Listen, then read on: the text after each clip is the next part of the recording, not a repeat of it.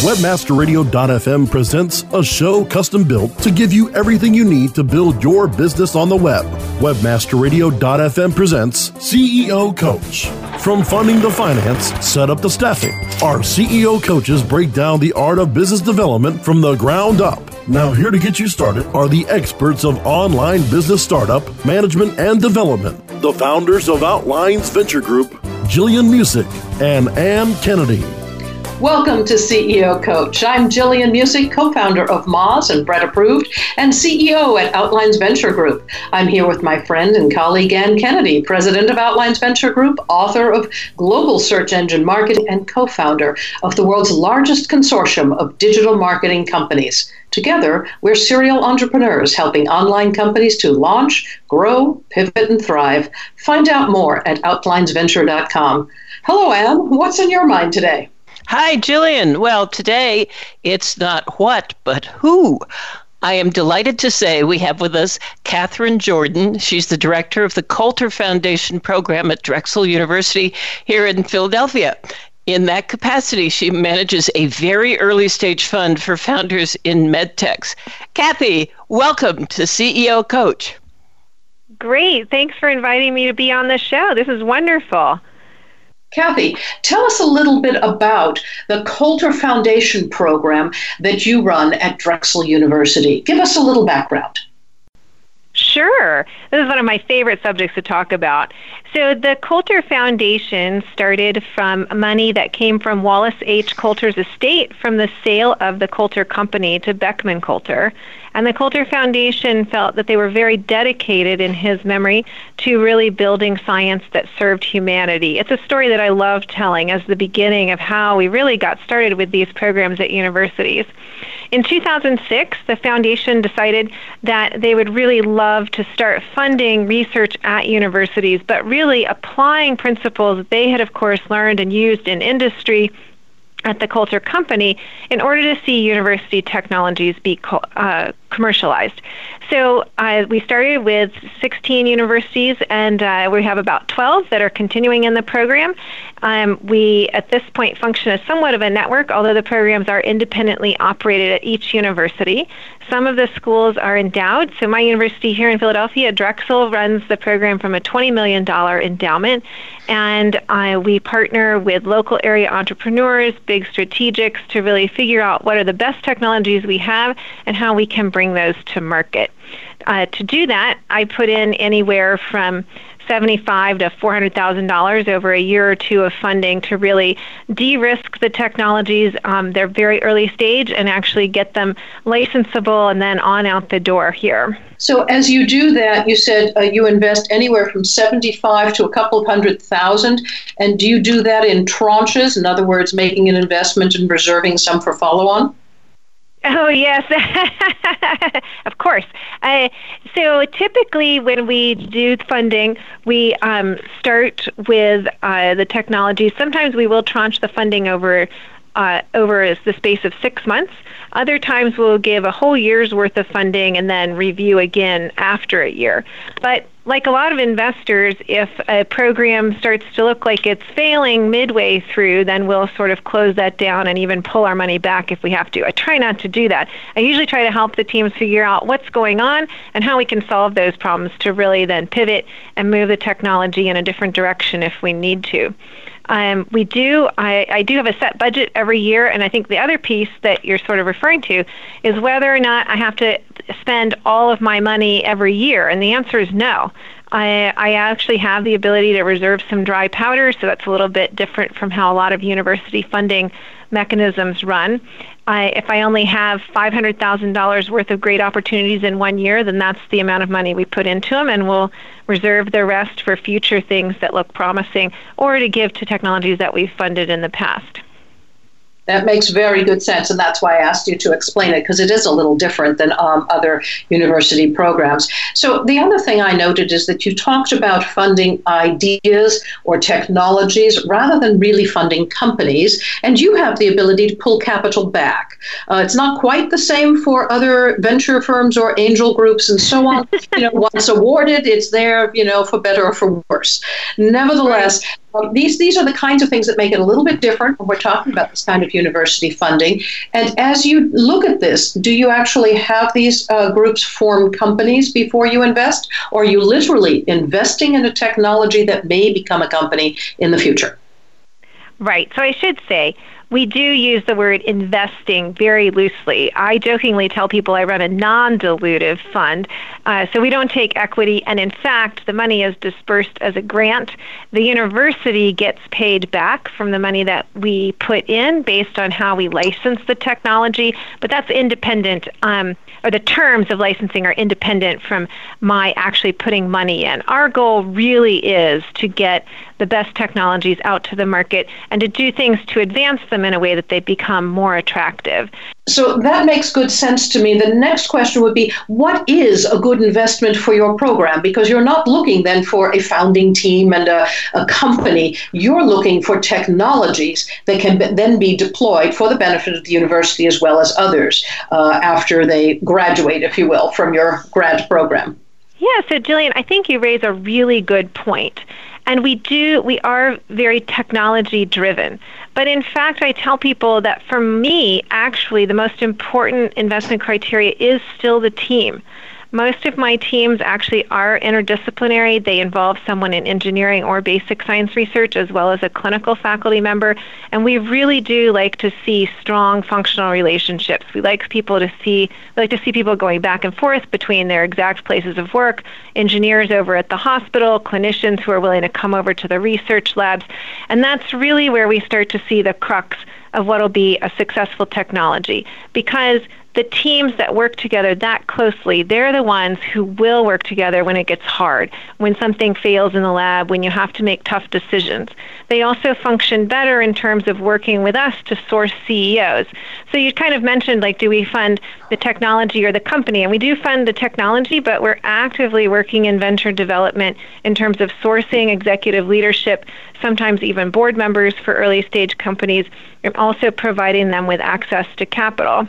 Uh, for example, I just got back from the JP Morgan Healthcare Conference or Biotech Showcase two weeks ago in San Francisco, had some great meetings, and already setting up some of my startup companies that have spun out with further contacts in the venture world.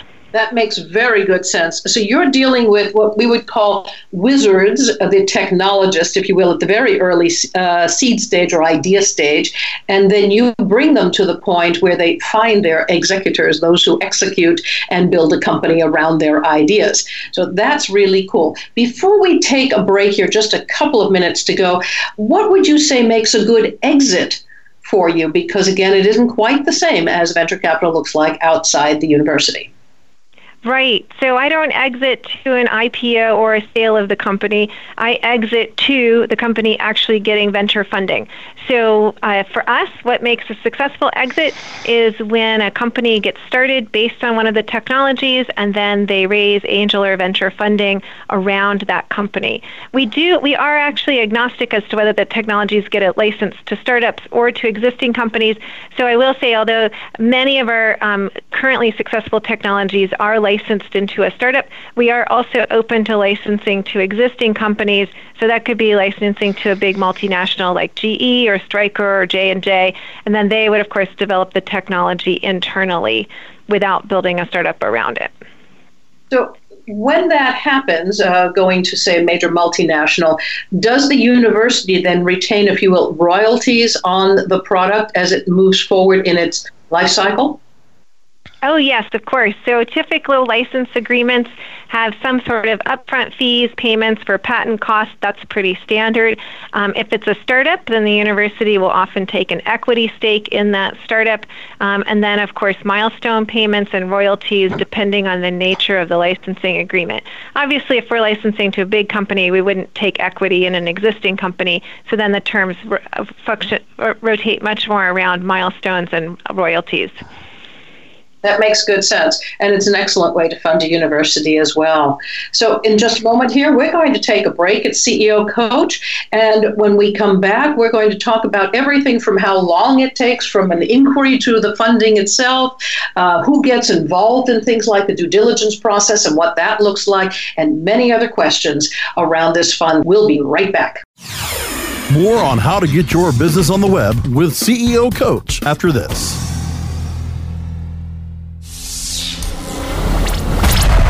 Are now tuned in to the world's largest online radio podcast network for internet marketers looking to dominate the B2B marketplace.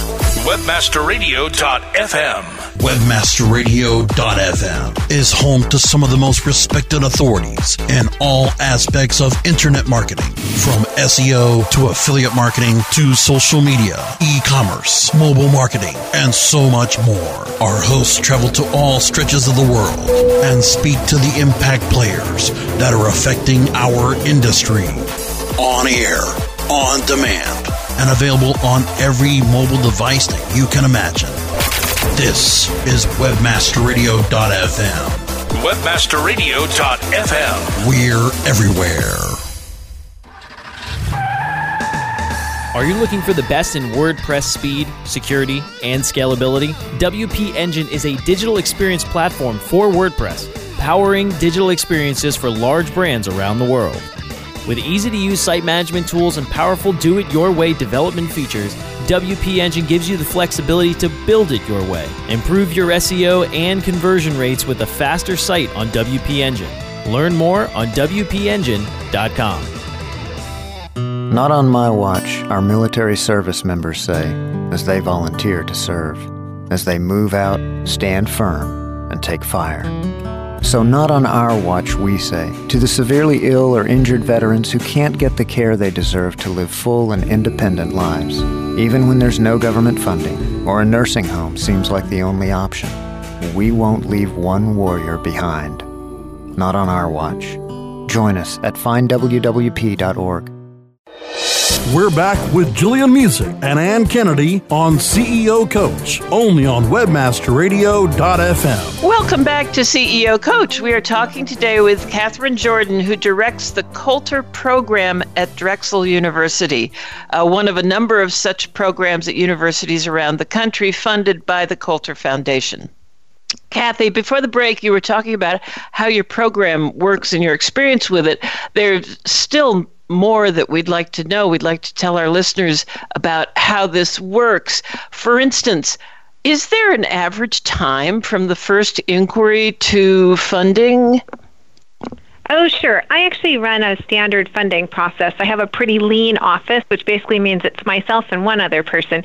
So we don't take applications on a rolling basis, so that would be fun to do. Uh, instead, um, we get inquiries starting at around the 1st of de- December, and then we make the decisions through a series of interactions by the end of May of the following year. So about six months period of time from first inquiry. Um, I am always working on building my pipeline though, so I'm meeting with people throughout the year to find out about their research, learn about their interest in commercializing that research and whether or not the program is even a good fit for them. So really building that interest in the program throughout that period of time.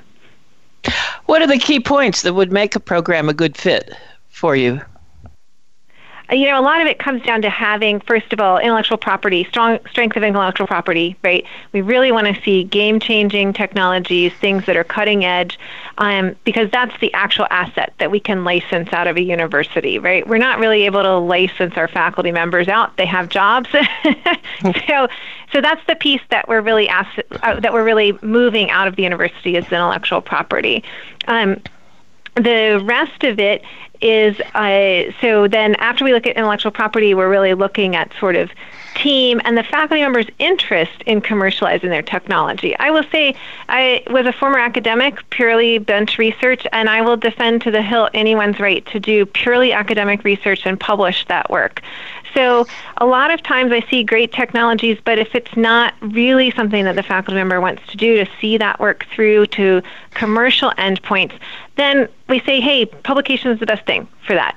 Um, faculty members who really do want to commercialize their technologies, that's when I start to get really involved with them. Because as you know, I don't have to tell you this, that executing, even on the early stages, takes a lot of work. And it's really different from the typical things we do in academia in terms of research, publication, and teaching. And it's a different set of skills that are often new for the faculty members I work with and a really different way of thinking about their work. once we've taken care of those two things, then I tell them, hey, good time to apply for the program. Let's start um, socializing this technology to a broader range of people and really start to get feedback on it. For that, I also work with our Office of Technology Commercialization, and then finally into presenting to the executive board for the Coulter program in terms of project selection. So, in the who else you, you mentioned you run a really lean team on your side, but who are some of the other players that get involved in your due diligence? That's a great question. So we have I, I have one person who works with me here in the office to handle sort of back end stuff. We have a student intern program. They actually do the due diligence. I always have a mix of PhD students, MBA students, and professional master's students in biomedical engineering. This year, we're super excited. We have seven students. So they do the initial market research. They do some primary market research, contacting end users just to get feedback on the technologies, sometimes contacting other strategic partners. I work with our licensing group. They handle all of the intellectual property, coordinating, working with outside counsel to protect it, also doing some marketing of the technologies in terms of finding additional strategic partners who might be interested in licensing it. And then, of course, I mentioned that I have an executive board. So the initial project selection, everything goes through me, but final project selection is really done by the executive board for the program. So I have a team of 11 people who have a wide variety of backgrounds. Some of them are clinical faculty here at Drexel University. Some of them are serial entrepreneurs. Some of them are local area funders.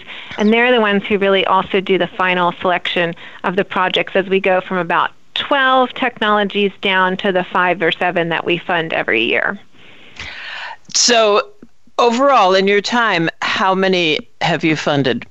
Have you reviewed? And then how many have oh. you funded? What's the ratio of review to funding? So I should say, I should say, I've been doing this kind of work since 2011. I first started at the University of Washington in Seattle. So over that period of time, uh, so that would be what seven funding rounds I'm into now. So I've reviewed. I've started with well over 100 technologies total. Um, probably getting close to 150 at this period point um, that have gone through some level of diligence um, it's probably another 200 to 250 that I've had at least an initial meeting with someone to talk about the technology, right? Um, so 150 or so applications, um, and then moving on down to how many actually get funded. I've probably funded 30 to 35 different technologies over that period of time, and at two different universities, I should say. the portfolio for my program here at Drexel right now, I have about 30 technologies that we're actively looking for partners or have recently spun out into startups. And uh, just one more question about uh, the your resourcing and your sourcing. Uh, are you limited to any particular geographic area? I well, I'm limited to where I can fund technologies to things in which Drexel has an interest in the intellectual property. As to where we look for strategic partners and sources of capital, we're open. So we are we don't function as an economic development organization. Absolutely, we love it when we find the right CEOs and access to capital here in southeastern Pennsylvania. But we're certainly open to our technologies being partnered with companies around the world, sources of capital around the world, or in the United States. And we really are agnostic as to final location of those. Our goal is truly to get the products from bench to bedside. And then you mentioned that you have an executive board. Um, you know, we've talked a lot, uh, Gillian and I, on this program about uh, how few women founders get funded. And uh, I think that in our prep for this, you observed that you half of your grantees are women founders. Is that accurate? Yeah, that is about right. Here at Drexel, about half the grantees are uh, female faculty members here at Drexel. I attribute that to any number of reasons. I do think that we actually have a pretty supportive environment for them. I also have three women on my executive board. So, one clinician and two women who are in the local funding scene in this area. Um, and I think that's brought a huge strength to my board in terms of the diversity of opinions that we see and just how people really look at the technologies. So, I do think that both of those combined have, have really turned this into an environment that's actually, at least here at Drexel, quite positive for the female founders that we work with. And you are proving what we say all the time that the diversity brings uh, more effective companies, better development. It's it's just good for everybody, and it's good for business. So congratulations, you're moving that needle way above average. I, will say, I, I, and I added a fourth woman. I should say I'd kind of forgotten, but I added oh. a fourth woman from a um, large strategic partner in the area. So so that was really exciting. Um, so at this point, my board is getting close to half women. Um, Good work. Keep it up. You mentioned when you're working with the um, people in academia, um, and I, I, have to think that working with startups in a university environment um, does require some some in sometimes some delicate negotiations. You mentioned that some people in academia really don't want to take a product to market. They're much more comfortable with just publishing their research. Are there before we go to our next break? Uh, are there any other things that leap out at you about how you work with uh, uh, people in the university environment? Sure. One of our big issues that we've just been working with on recently, and that I talk with faculty members a lot, is the nature of starting a company. And this is something that over the last six years I've seen a lot of trial and error, and I, of course, have my own strongly held opinions on what works and what doesn't. But at this point, I do work with my faculty on founding a company with appropriate executive leadership. It's really, really common that a lot of faculty members think that they can found a company on their own. And truthfully, yes, of course you can. Anyone can just fill out some basic incorporation documents and then they have a company. But in fact, having the time to execute is essential. And most of the time, our faculty members are, in fact, super busy with their research and their teaching. And really, even if they had the desire to execute like a good CEO would, they just don't have the time to fit that in. So since I've come here to Drexel, I've made a really big focus on introducing my faculty members to those people in executive leadership who can form be executive leaders and actually really work with them doing the work on the outside to develop pitch decks to meet investors and really talk to end users of the product to hone that hone those ideas into something that's marketable. That's turned out to be a very successful model for us. It was successful in my previous position in Seattle. So I think that's something that I really do take to heart is also really and working with the faculty members to understand why that is that we really like to work with people outside the university. That makes perfect sense, and again supports that idea of a diversity of opinions. Um, we have to take another break for our sponsors, and uh, we'll come back with. We'd love to have your top tips, Kathy, for uh, somebody wanting to get involved in this kind of program that you have. So, this is CEO Coach. We'll be right back. More on how to get your business on the web with CEO Coach after this.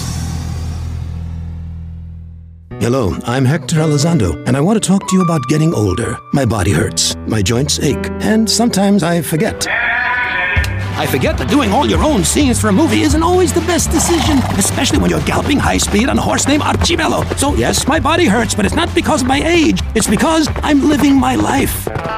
Don't let life pass you by. Take care of your brain health. It may just help you stay on top of your game. Oh, Archibello! Learn more at brainhealth.gov. There are over 70 million active podcast listeners in the U.S. Webmasterradio.fm reaches them all with the largest global distribution of any online business to business podcast network through iHeartRadio iTunes, Stitcher, we can target and place your message in front of those active listeners immediately. Now, your message can be delivered with less commitment and investment on over 20 hours of weekly original content hosted by the most respected names in digital marketing. Email sales at webmasterradio.fm today and get your message delivered now. Do you look at the task of ranking your site at the top of the search engines like you would climbing the top of Mount Everest? It doesn't have to be. TopSEOs.com knows how hard that climb can be, and they can make top ranking a reality. Top SEOs sends you to only the right search vendors and agencies that they know will work for you. Since 2002, TopSEOs.com has reviewed and researched the best search engine marketing agencies and solutions providers. Don't risk the cost of falling off the proverbial peak of search rankings. Let Top SEOs give you peace of mind. topseos.com, the independent authority on search vendors. We're back with Gillian Muessig and Anne Kennedy on CEO Coach, only on WebmasterRadio.fm. And welcome back to CEO Coach. We're speaking today uh, about working with uh, funding opportunities inside a university rather than just with angel groups or venture capital. So, now before we close up today's show, Kathy, mm.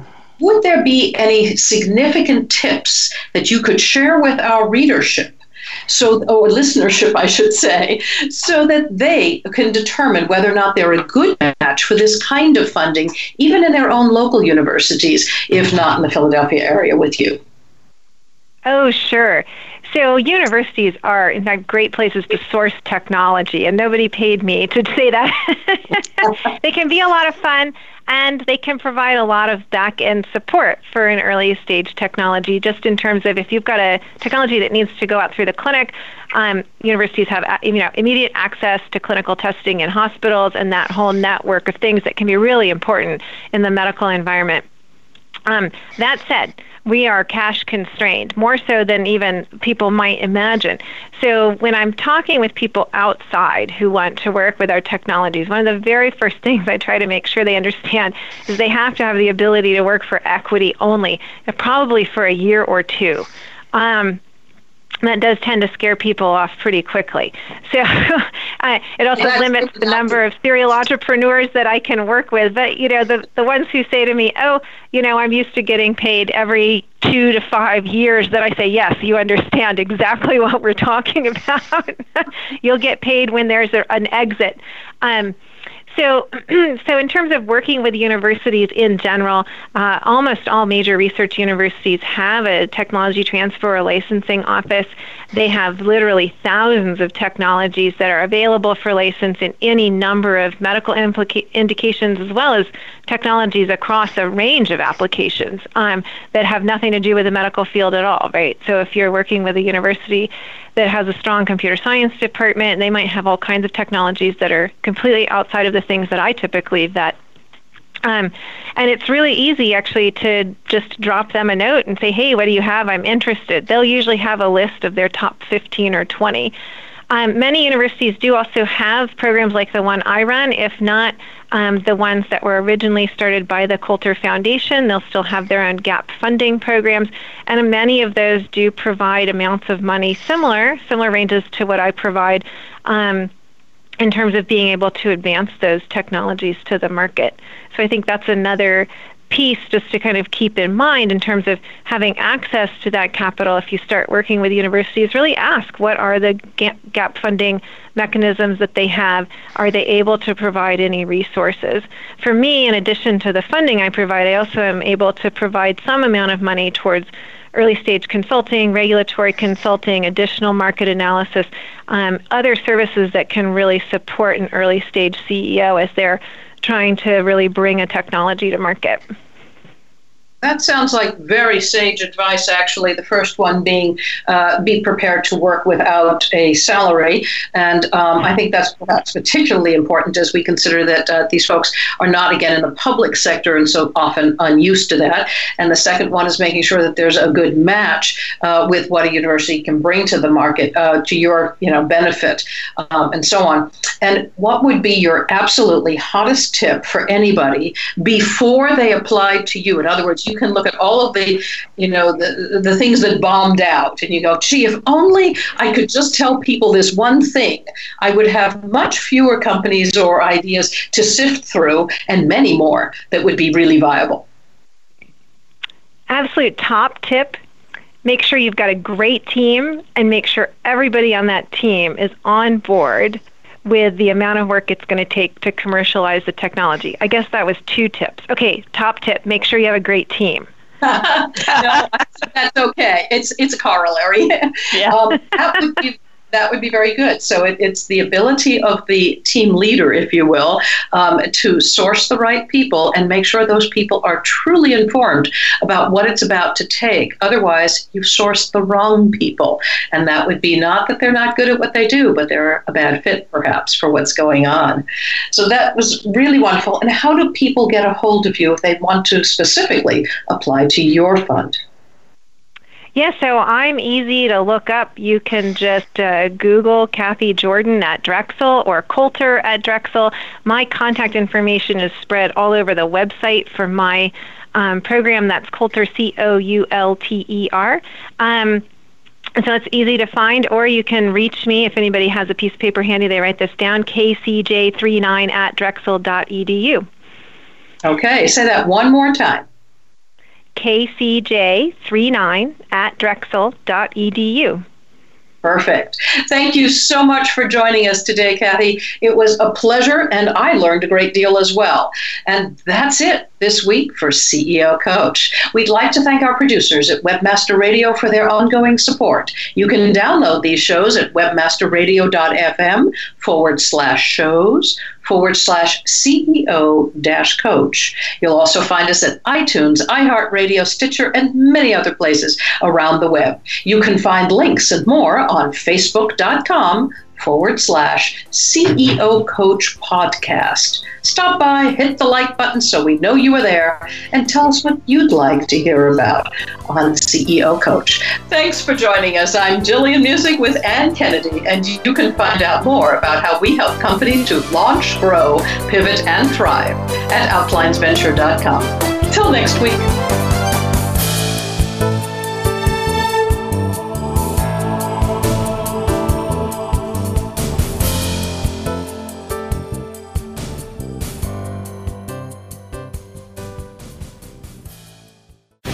The opinions expressed on this program are those of the guests and hosts and do not necessarily reflect those of webmasterradio.fm's management or sponsors. Any rebroadcast or redistribution without authorized consent of webmasterradio.fm is prohibited.